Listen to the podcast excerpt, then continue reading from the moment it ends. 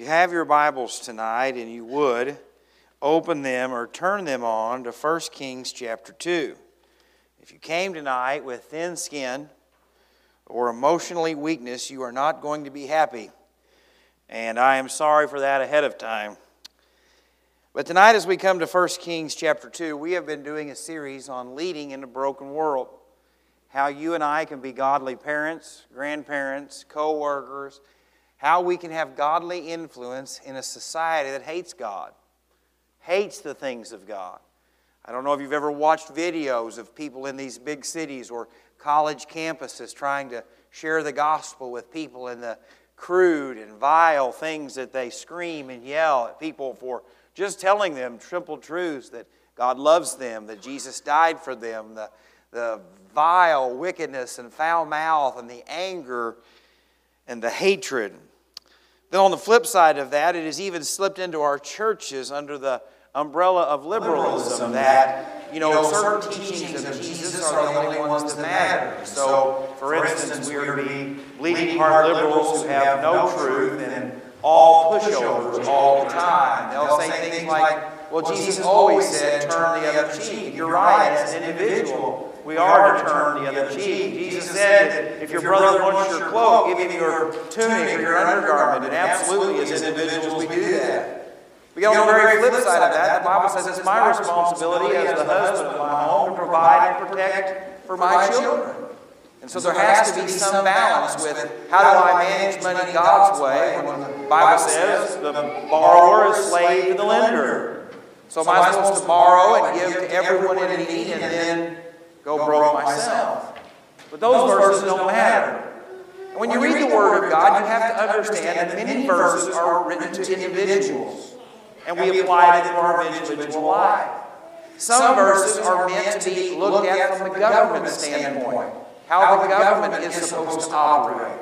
Some verses are to the church, how the church is supposed to operate. And so if you're not careful, you'll say things like this Well, the Bible never says that unrighteousness should be punished. And so, why, why would you ever penalize anyone for breaking the law? Now you're starting to see why some of you who probably aren't in this room tonight, but will watch this at a later date, will be extremely happy with me. And so we see a whole society of people that says in Illinois, especially, you can do whatever you want to whoever you want, and don't worry about the consequences of your sin. You could be out the very same night that you beat up your wife that there is no reason to be punished for your crimes. But tonight, what we're going to look at is what many people, especially those who hold to a liberal perspective of God's Word, says these are one of the problem verses in the Bible. How could a loving God, a merciful God, say David is a man after his own heart, but then yet David gives Solomon instructions to put to death someone who had wronged him? And so, if you look at that verse and you say, well, David was just being vengeful.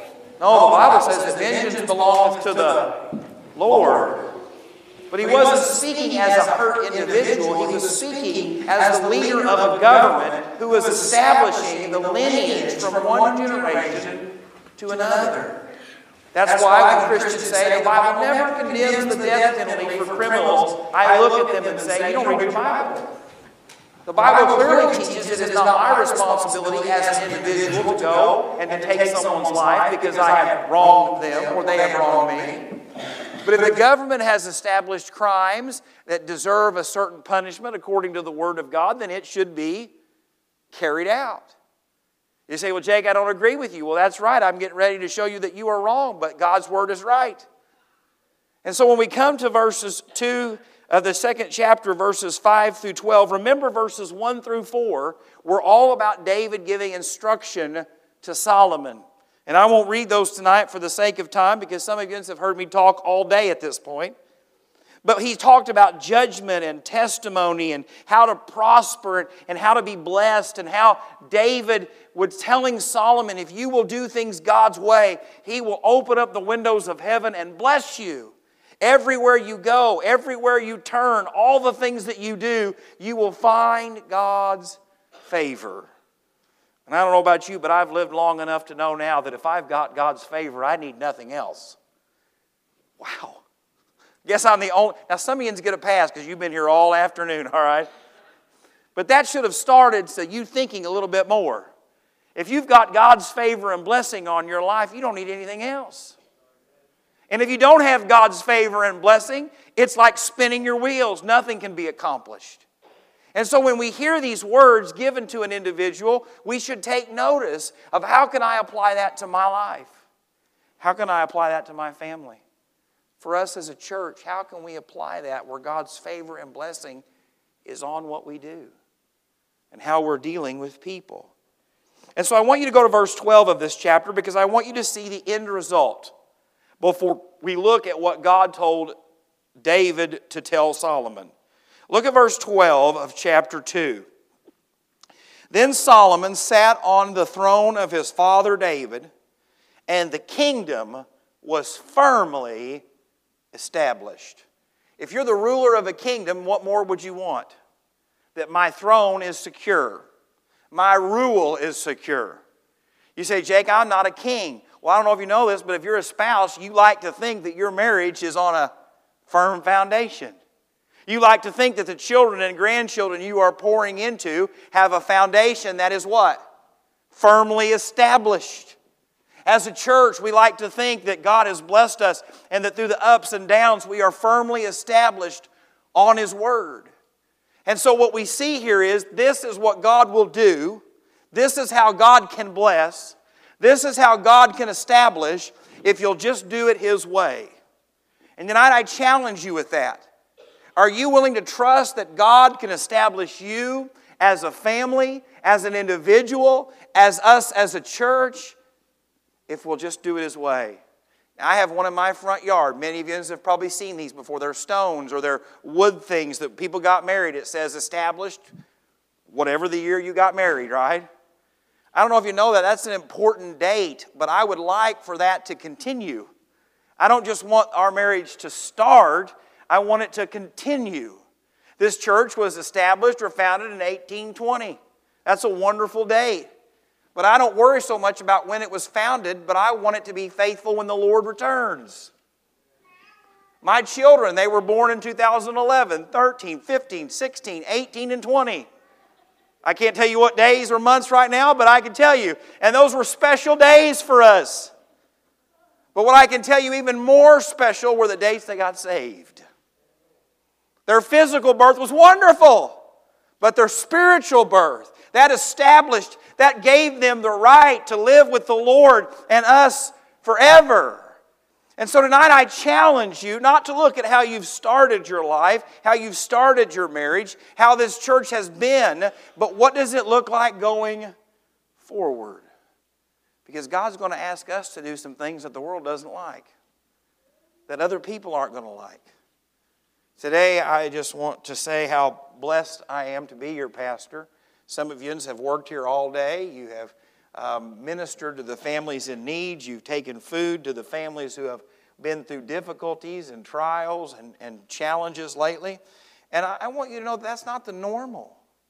I went and visited a family on, um, oh, what is today? Today's Sunday. And so uh, Friday I went to a funeral, and a family lives a little bit away from here, and, and uh, they weren't able to drive here to church. And the gentleman said to me, he said, I've just never been a part of a church quite like it. And now, you know me, I was like, well, I know it wasn't the preaching. And he's like, no, it wasn't the preaching. I said, well, it might have been the singing. Jamie does a pretty good job. Yeah, the singing was all right, but that's not what I'm talking about. He said, I just can't believe how kind people were to us when we were there. How much people went out of their way to show us that we mattered. And friends, that's not the normal. And that's you making those decisions to go above and beyond to love people. And so tonight I challenge you with what comes next for us. If you would pray with me, and we'll jump right in. Father, tonight we thank you for your word. We thank you for the challenging passages. We thank you for the simple passages. We thank, are thankful for your word. And tonight, Lord, we pray for wisdom and clarity and understanding, Lord, that we might honor you. Lord, knowing that if you choose to bless us, if you choose to favor us, Lord, we will see amazing things happen that glorify you. And Lord, that's what I want to be a part of watching you work. And so, Lord, I pray tonight that you'd forgive me of any sin in my life that would hinder or grieve or quench what your Spirit is trying to do. And I ask it in Jesus' precious name. Amen. If you're taking notes tonight, the first thing I'd like for you to write down, if you would, is the importance of godly leadership. The importance of godly leadership. You say, well, we've been looking at that. Well, yes, but the godly leadership we've been looking at so far has not really been that difficult. David had to make a choice that he was going to let Solomon fulfill God's promises. Uh, Bathsheba, while yes, she did go out on a limb, she already knew how David loved her, loved Solomon, and so she took a stand and it worked out.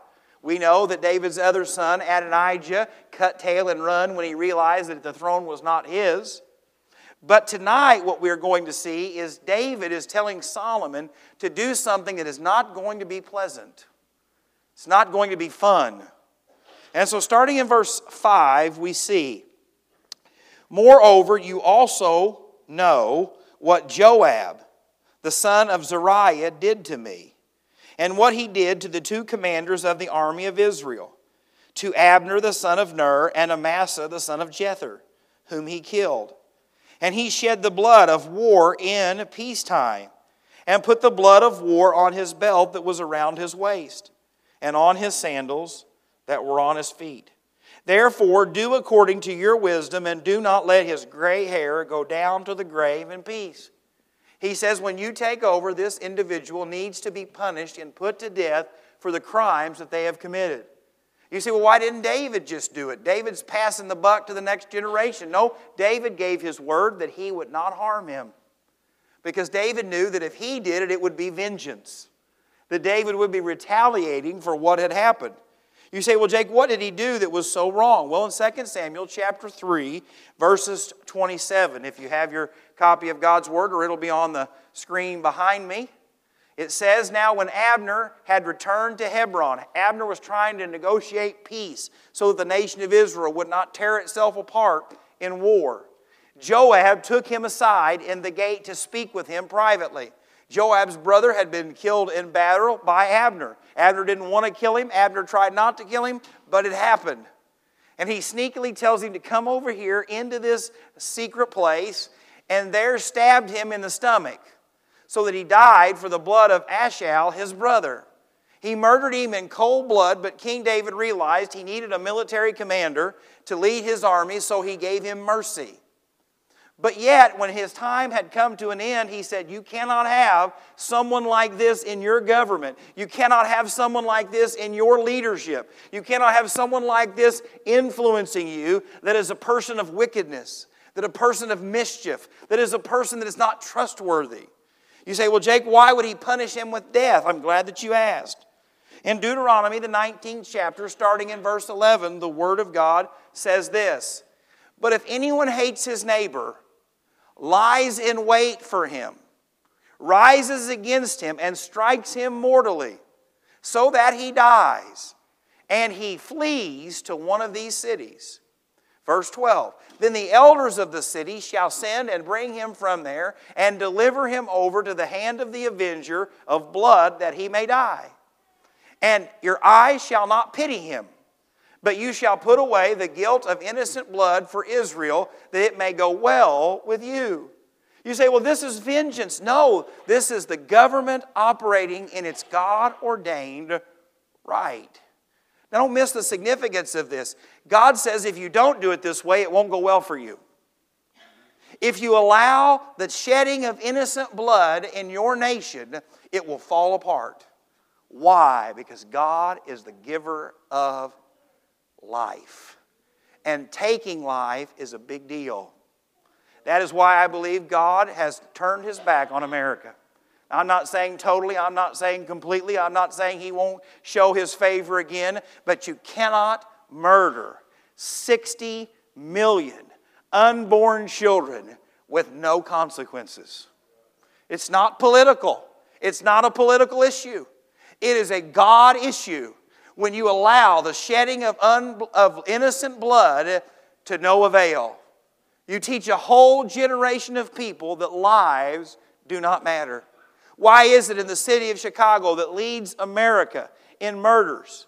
You say, well, that can't go on. Well, that's just because you're political and you don't like the politics in Chicago. Absolutely. But it's not why I believe that. It is because what God says is when you let people take the lives of other people and there are no consequences, innocent life no longer matters. And God says it will not go well for you. This is not just a God blessing or threat, this is just common sense. If you let your child be mean to another child and don't discipline them, they will continue to be mean to that child. If you pick them up, spank them with a rod, a switch, a belt of some kind of device. The Bible says, spare the rod, hate the child. Then you will teach them. You better be thinking twice before you hurt your sibling. Why? Because that life matters, that person matters. And tonight, when we look at this, we need to know that David is saying if you want a nation that's going to follow God, that's going to obey the law, that's going to take serious the fact that God has put you together, you need to punish sin. And tonight, that's really important because that's not what you hear from most people. But yet, what we see here is David says to Solomon, a nation that is lawless will destroy itself. And friends, we're watching it today. We're watching cities like Portland and other big cities in San Francisco where businesses cannot even stay open because people are being robbed and murdered right there in the store. You say, Jake, it's political. You shouldn't wade into that. It's not. God says when you value life, when you value another person, when you value the blessings that God has given them, and you respect that, it will go well. God gave us the blueprint for not only our life, our marriage, our nation. Same way at home. You have to be willing to forgive and to love and to have these kind of things in a marriage. For instance, if I decide every Friday that I not, don't love my wife, I think I'll find a different woman this week and a different woman next week and a different. You're saying, Jake, you're way too ugly to find that many women. I get it, all right? It's an example. After a while, she's going to realize that I don't really love her. I don't really care about her. It doesn't matter how many times I say I'm sorry. That's not a mistake, that's a habit, that's a lifestyle.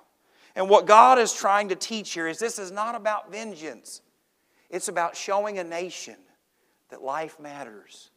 As God's people, we must show a lost and dying world that life matters, not just in the womb, but for young children, for how we care for the elderly.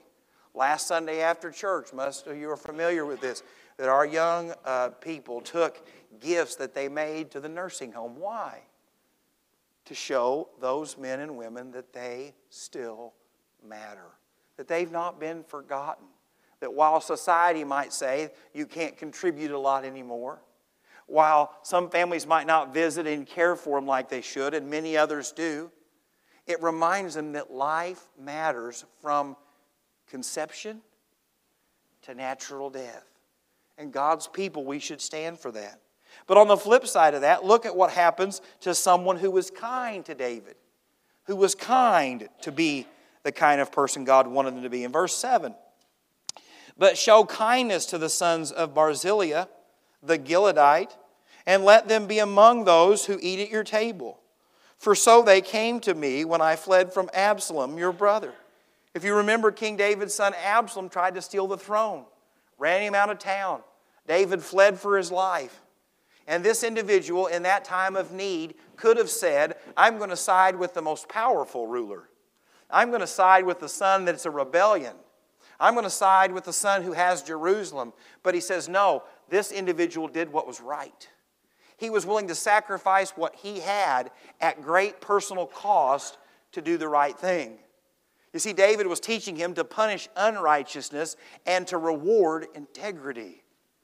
Just imagine what things would be like if we rewarded integrity in the workplace, integrity at home, integrity in government. If people recognize that you didn't get elected by what you could promise, but by the character of a man or woman. Listen to what it says here, talking about what this man did for King David in verse 8. And see, you have with you Shimei, the son of Gera, the Benjamite from Bahurim. Well, that's not the right one. Do you have 2 Samuel up there, verse 17? Or did I mess that up? I got fat fingers, they don't always work on the computer. 2 Samuel chapter 17, verse 27 through 29. There it is, there it is. Go up two more if you would. Verse 27. All right, now what happened? All right, forget what I just said. Not all of it, just the last minute. Now what happened when David had come to Mahanaim, that Shobai, the son of Nahash, from Rabbah of the people of Ammon, Micah, the son of Amiel from Lodabar, and Barzillai, there's that name, the Gileadite from Rogelim. Now listen to what he did. Brought beds and bathens, earthly vessels and wheat, barley and flour, parched grain and beans, lentils and parched seeds, honey and curds, sheep and cheese of a herd from David and the people who were with him to eat. For they said, The people are hungry and weary and thirsty in the wilderness. He says that man's sons should always be rewarded for their loyalty, for their integrity, for their desire to sacrifice what they had in a time of need. You see, David's not playing favorites like we do. He's trying to establish what the government should look like, what a nation should look like, what a home should look like, what a church should look like, what a family should look like. But it goes on and says he's to be kind to this person, he's to punish this person. So what comes next? And see, you have with you Shimei, the son of Gera, the Benjamite from Bahurim, who cursed me with a malicious curse in the day when I went to Mahanaim. But he came down to meet me at the Jordan, and I swore by the Lord, saying, I will not put you to death with the sword.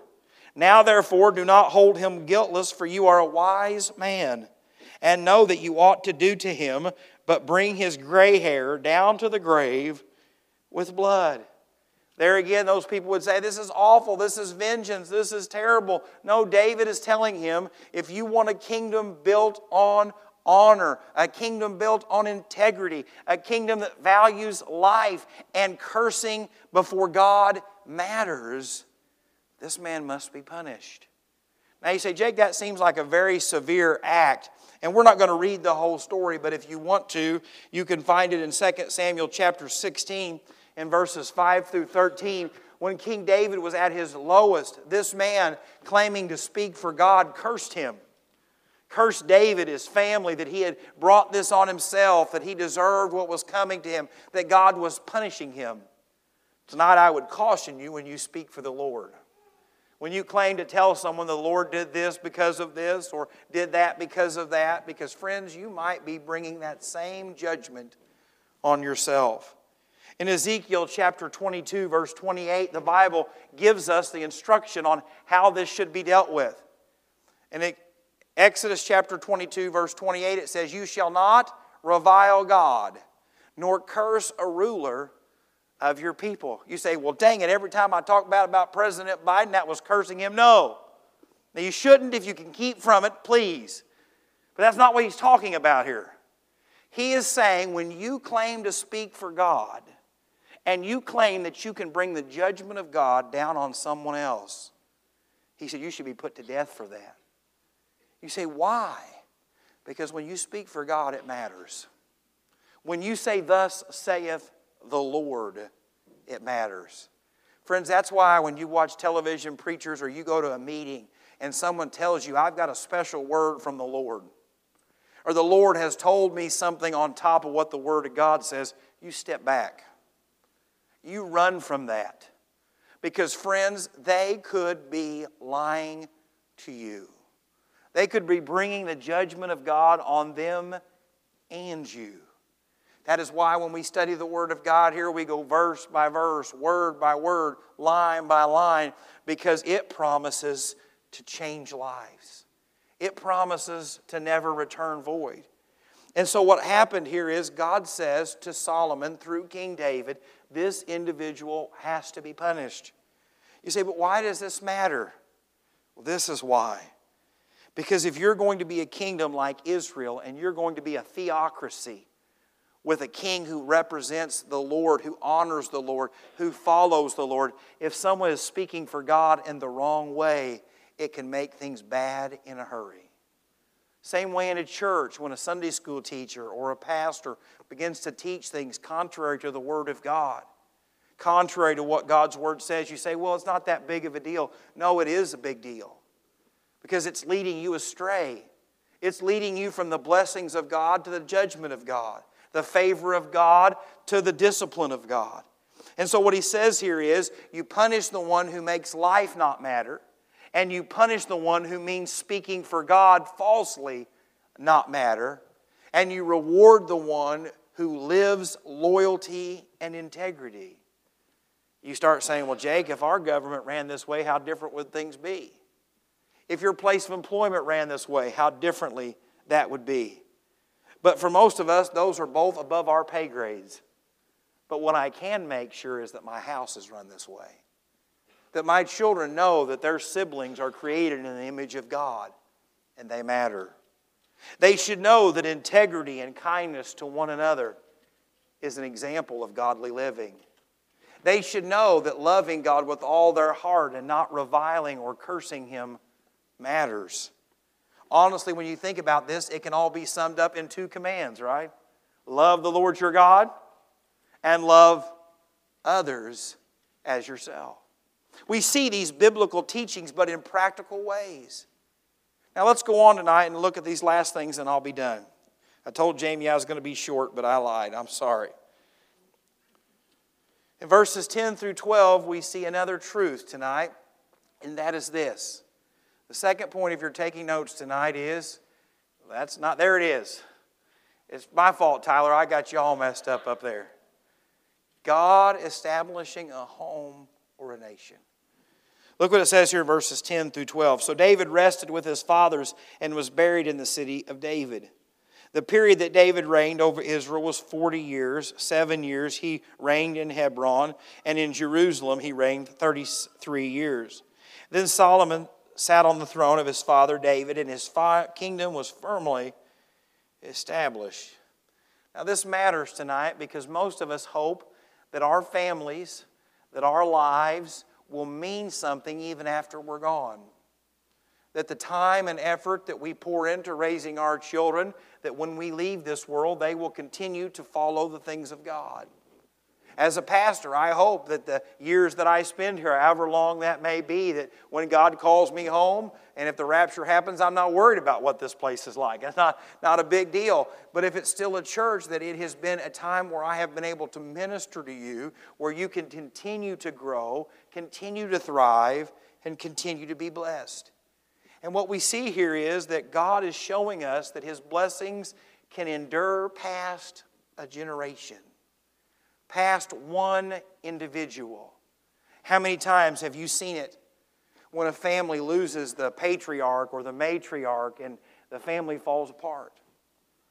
Or how many times have we seen it when a business loses a CEO, somebody that founded the company, and after they're gone, it all falls apart?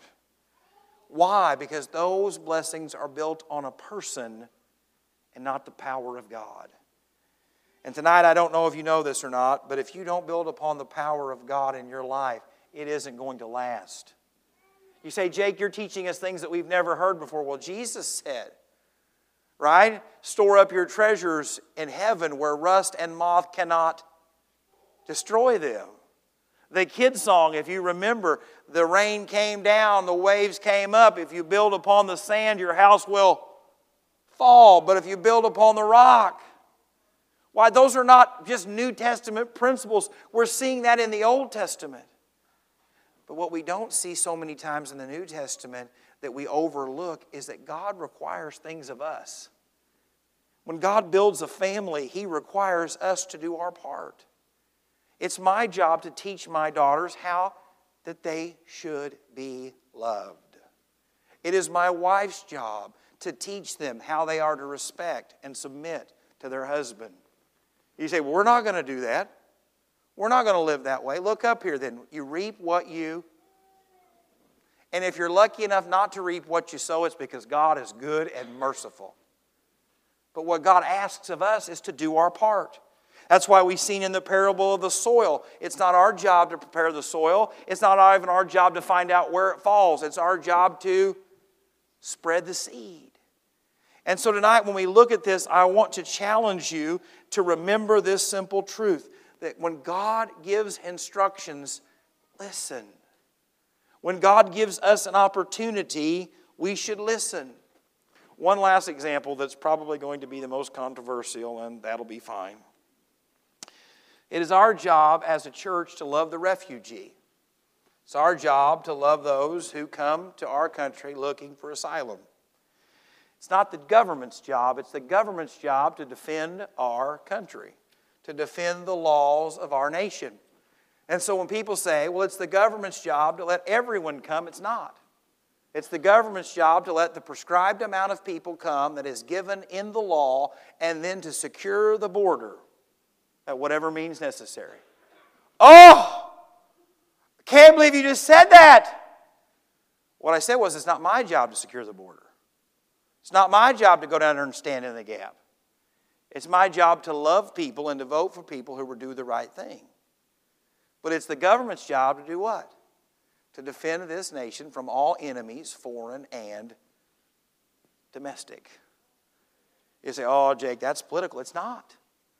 God gives instructions to individuals, He gives instructions to families, He gives instructions to government. And if you want to know the role of government, you can read it in Romans 13, verses 1 through 7. But I have no more wind left in me. And God's people said, Amen. No, I've, but tonight I want to challenge you because if you do not read the God's Word in its entirety, you're going to get all bent out of shape. You're going to try to apply basic principles that God's given you to the government. Or you're going to try to apply the government's specific instructions to you. And what happens is we do not divide the Word of God rightfully.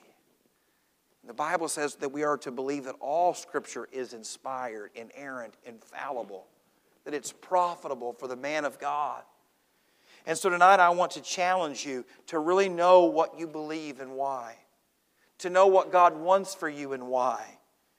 And today I thought it was a wonderful testimony uh, at the passing of Miss Wilma when her kids were able to get up and listen to the other kids give stories about their mom's faith and the establishing of their home and what she did to take care of them and how she made sure that they were in church that they all of these things that you we take for granted now but that laid the foundation for a family to survive the passing of a loved one the principles the foundation that was laid can endure through the generations. That should be our desire. And so, as I was thinking about this sermon tonight, I thought, well, how fitting is that? That the greatest gift that we can hope for is that our faith endureth past our generation. I was out in the cemetery today and I was looking at different people who had went to church here over the years and so many people who had laid a foundation, so many people that many of you can remember from years ago and how they influenced this church. And I want to remind you that one of these days, if God tarries, there are going to be some young people now that are saying the same thing about you. Do you, do you remember when, when I was in the second grade Sunday school class and, and that person was my teacher? And they're the one that led me to the Lord. Do you remember at Vacation Bible School back when, when I didn't want to be there, but my favorite part was craft and the teacher that showed me mercy and, and grace during craft time? Man, how much of a difference that made in my life. I don't know if you noticed this tonight, uh, this morning, but we were blessed in the first service. If you weren't here today in the first service, Brother Tom Jamerson was was here today, and uh, we're so thankful for that. And then the second service, if you weren't here, uh, Brandon and Tyler were here, and, and it was just a wonderful testimony of God's goodness and blessing and favor.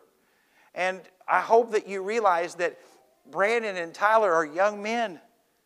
But one day, if the Lord tarries, they're going to be looking like you, maybe here on a Sunday night. And they might just be saying, Do you remember how that family blessed us, or, or what this person taught us, or what our parents told us, what our grandparents told us? And friends, that's when we know that we've done it God's way. When our faith endureth past a generation. One of my favorite things about church, you guys, are you ever going to stop at some point? Is to look up in the choir, and I appreciate the old people in the choir. I really do. I appreciate it. But I tell you what, I really like singing in the choir is kids. I love seeing young people sing in the choir. Why? Because we're teaching them that it matters. We're teaching them that singing the praise of the Lord matters. It's teaching them not to be ashamed, to stand up in front of some people that don't look very friendly sometimes and look out and be like, oh boy, I don't think most of these people want to be here. And to sing about the Lord. You say, well, I don't sing good. I don't care. Get up there and say watermelon. We should be showing young people that it matters. And so it blesses my soul. It blesses my soul when I see pictures from one starry night cleanup and there are young kids there because one of these days, when they're old and grouchy like us, they're going to be able to say, Hey, do you remember so and so? Man, they let me do this, or I got to do that with them. And the difference it will make in their faith. And so tonight I challenge you, parents, grandparents, if you don't have any kids or grandkids here, when young people are around, be the influence that God can use to establish them and their families for generations to come. But it all starts with Jesus. It's not about us, it's about making much of Him. And so tonight, if you're here, I want to encourage you to love Him first. And if you don't know Him, know that He died upon the cross for your sins, that He loves you, that He was buried, that He rose again, and He'll save you. He will put your feet on that firm foundation. But never forget, once God saves you, He puts you on mission. He gives you a task to accomplish. And may God help us to be faithful as we go. Father, tonight I thank you for your word. Lord, I know it's not popular. I know it's not pleasing to many, many people. But Lord, it's truth. And so tonight, Lord, I pray that you'd help us to stand upon your word. Lord, for our family's sake, for this church's sake, for, Lord, bringing you glory and honor in all things. Lord, we know that you don't need us, that you could work without us, but you've chosen to work through your people. And so, Lord, tonight help us to be faithful. Lord, help us to be obedient. Lord, help us to be thankful. And so tonight, Lord, for anyone in this place that doesn't know you, I pray that you deal with them. But Lord, anyone tonight that's been faced with difficulties, challenges, or tough decisions, I pray that you give them wisdom to know what to do to find your favor and blessing in their life. And Lord, I ask it all in the precious name of Jesus. Amen.